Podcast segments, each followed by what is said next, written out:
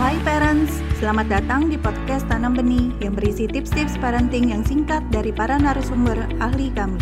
Untuk mendapatkan tips-tips terbaru kami, follow podcast Tanam Benih. Yuk kita dengarkan bersama. Nah, di usia 6 sampai 12 tahun ini gitu ya, mereka mau memasuki tahap perkembangan industri versus inferioritas. Jadi mereka mulai sadar nih akan dirinya, mulai sadar akan tuntutan sosial, mulai sadar akan tuntutan akademik. Jadi mereka mulai merasa bangga kalau mereka dapat mampu gitu ya, mampu melakukan sesuatu, meraih uh, prestasi tertentu gitu ya. Mereka mulai merasa bangga gitu. Mereka bisa merasakan uh, mampu, kompeten. Nah, tapi kalau misalnya mereka uh, bandingkan dengan orang lain atau bandingkan dengan anak lain gitu ya wah kayaknya saya nggak mampu seperti mereka gitu mereka mulai timbul tuh rasa rendah diri gitu karena mereka mulai sadar akan tuntutan sosial dan tuntutan akademik.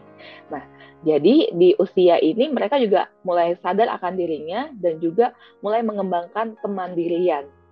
Mereka mulai tahu tanggung jawab yang diinginkan dari dirinya mereka juga mulai terpisah, merasa terpisah dari orang tua gitu ya, mulai nggak bergantung dengan orang tua dan mulai berusaha sendiri untuk melakukan segala sesuatu sendiri. Karena mereka mulai sadar gitu ya akan peran mereka di rumah, peran mereka di sekolah, peran mereka di lingkungan sosial gitu ya. Jadi orang tua dapat mulai menerapkan kedisiplinan dan kemandirian nih. Caranya gimana? Yang pertama, orang tua harus mulai mengajarkan self disiplin dan self control pada anak gitu ya. Jadi orang tua harus menyampaikan harapan dan tuntutan dari orang tua nih kepada anak. Apa yang mereka harus capai gitu ya, biar minimum yang mereka harus uh, lakukan. Contoh misalnya di akademik misalnya harus uh, minimal dapat berapa gitu ya. Kalau uh, di lingkungan rumah gitu ya, mereka harus berbuat seperti apa. Jadi harapan-harapan itu disampaikan. Nah, untuk membangun self disiplin dan self controlnya, kita juga perlu mengajarkan anak tentang konsekuensi yang mereka akan hadapi di masa depan gitu ya. Jadi kita harus diskusikan ke anak dan beritahukan ke anak gitu ya, edukasi ke anak untuk uh, kalau misalnya melakukan disiplin dan uh, mandiri sejak dini gitu ya, sejak usia ini, apa yang mereka akan dapatkan di masa depannya, misalnya. Contohnya hal kecil, misalnya membersihkan meja gitu ya, membersihkan meja belajar, eh, kita bisa mendiskusikan kepada anak tentang konsekuensi yang akan mereka dapatkan dari kebiasaan ini. Misalnya, kalau kamu terbiasa bersihin meja belajar gitu ya, kamu kan lebih fokus untuk belajar, tidak terganggu hal-hal lain. Kamu mencari barang gitu ya, nggak gasak dusuk, tapi bisa mendapatkan barang itu dengan benar karena kamu taruhnya di tempat yang benar dengan cepat nggak perlu uh, teriak-teriak nanya di mana. Nah uh, selain itu kalau misalnya meja belajar kan tadi lebih fokus lebih konsen dibandingkan mejanya berantakan. Apa efek konsekuensinya? Belajarnya lebih fokus lebih efektif apa yang diingat lalu nilainya juga akan lebih baik gitu. Nah nilainya lebih baik dapat prestasi lebih baik. Nah jadi seperti itu hal lainnya contohnya gitu ya kalau kamu terbiasa disiplin untuk mengatur jadwal belajar sendiri. Nah, ini akan penting di ke depannya, karena kan nanti di ke depannya ketika dia kuliah sudah terlepas dari orang tua gitu ya, e, mereka harus menetapkan waktu belajar sendiri, mengatur jadwal sekolahnya nanti, mengatur jadwal untuk kegiatan lainnya. Nah, kalau mereka sudah terbiasa dari sejak dini gitu ya, ketika mereka nanti kuliah dan e, terlepas dari orang tua, mereka sudah tidak kesulitan lagi nih untuk mengatur jadwalnya akhirnya mereka bisa lulus dengan baik gitu ya dan nilainya juga baik meskipun tanpa uh, kontrol atau tanpa monitor dari orang tua. Lalu yang perlu kita perhatikan juga bagi orang tua gitu ya dalam menerapkan disiplin dan kemandirian kita sebagai orang tua harus menjadi role model, harus menjadi contoh dan teladan bagi anak, gitu ya. Bagaimana anak mau disiplin, anak mau mandiri, jika orang tuanya juga tidak mandiri dan tidak disiplin. Contohnya dalam membersihkan barang gitu ya. Kalau misalnya anak-anak lagi bermain gitu, setelah bermain, mereka harus membersihkan mainannya.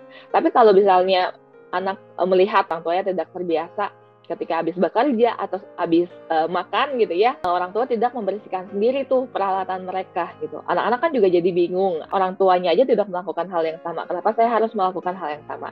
Nah makanya orang tua penting banget menjadi role model dan teladan bagi anak. Setelah itu uh, kita juga sebagai orang tua harus konsisten dalam menetapkan aturan gitu ya. Menetapkan aturan dan menetapkan konsekuensi ini juga harus konsisten. Jadi kalau ayah bilang A, ibu juga harus bilang A gitu ya. Misalnya, ibu mengatakan nggak boleh nih makan manis-manis, makan uh, permen gitu ya.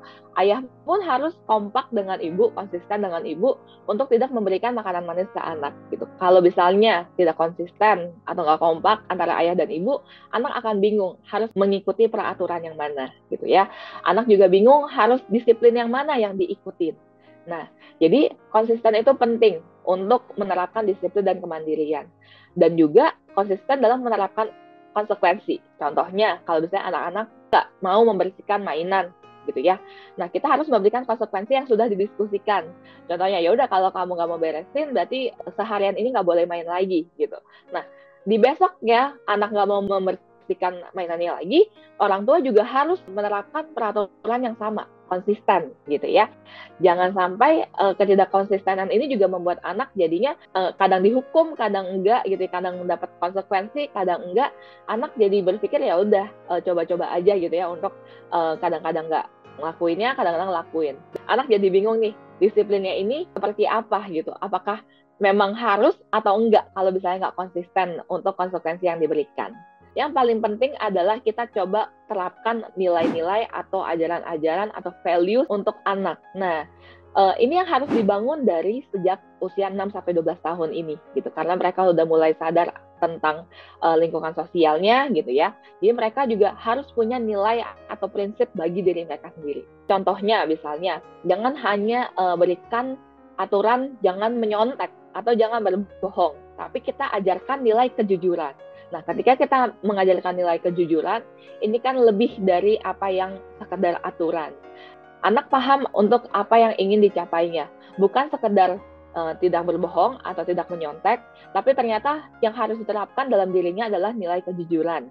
Jadi, beritahukan juga, uh, informasikan juga tentang konsekuensi di masa depan dan apa sih manfaat yang mereka akan dapatkan dari nilai-nilai ini nilai-nilai ini gitu ya kita juga harus tetapkan bukan hanya ke anak tapi juga ke dalam diri kita dan juga kalau misalnya anaknya lebih dari satu gitu ya. Jadi kita tetapkan ke keluarga, nilai keluarga gitu ya. Jadi anak tidak merasa saya aja yang diterapkan nih aturan ini, saya aja yang harus disiplin dalam hal ini. Tapi semua anggota keluarga pun ternyata harus untuk mematuhi nilai ini gitu. Jadi nilai itu penting yang untuk ditumbuhkan ke anak agar anak paham di masa depan apa yang mereka akan dapatkan. Terima kasih telah mendengarkan podcast Tanam Benih. Jangan lupa follow podcast Tanam Benih. Tidak pernah ada kata terlambat loh untuk belajar.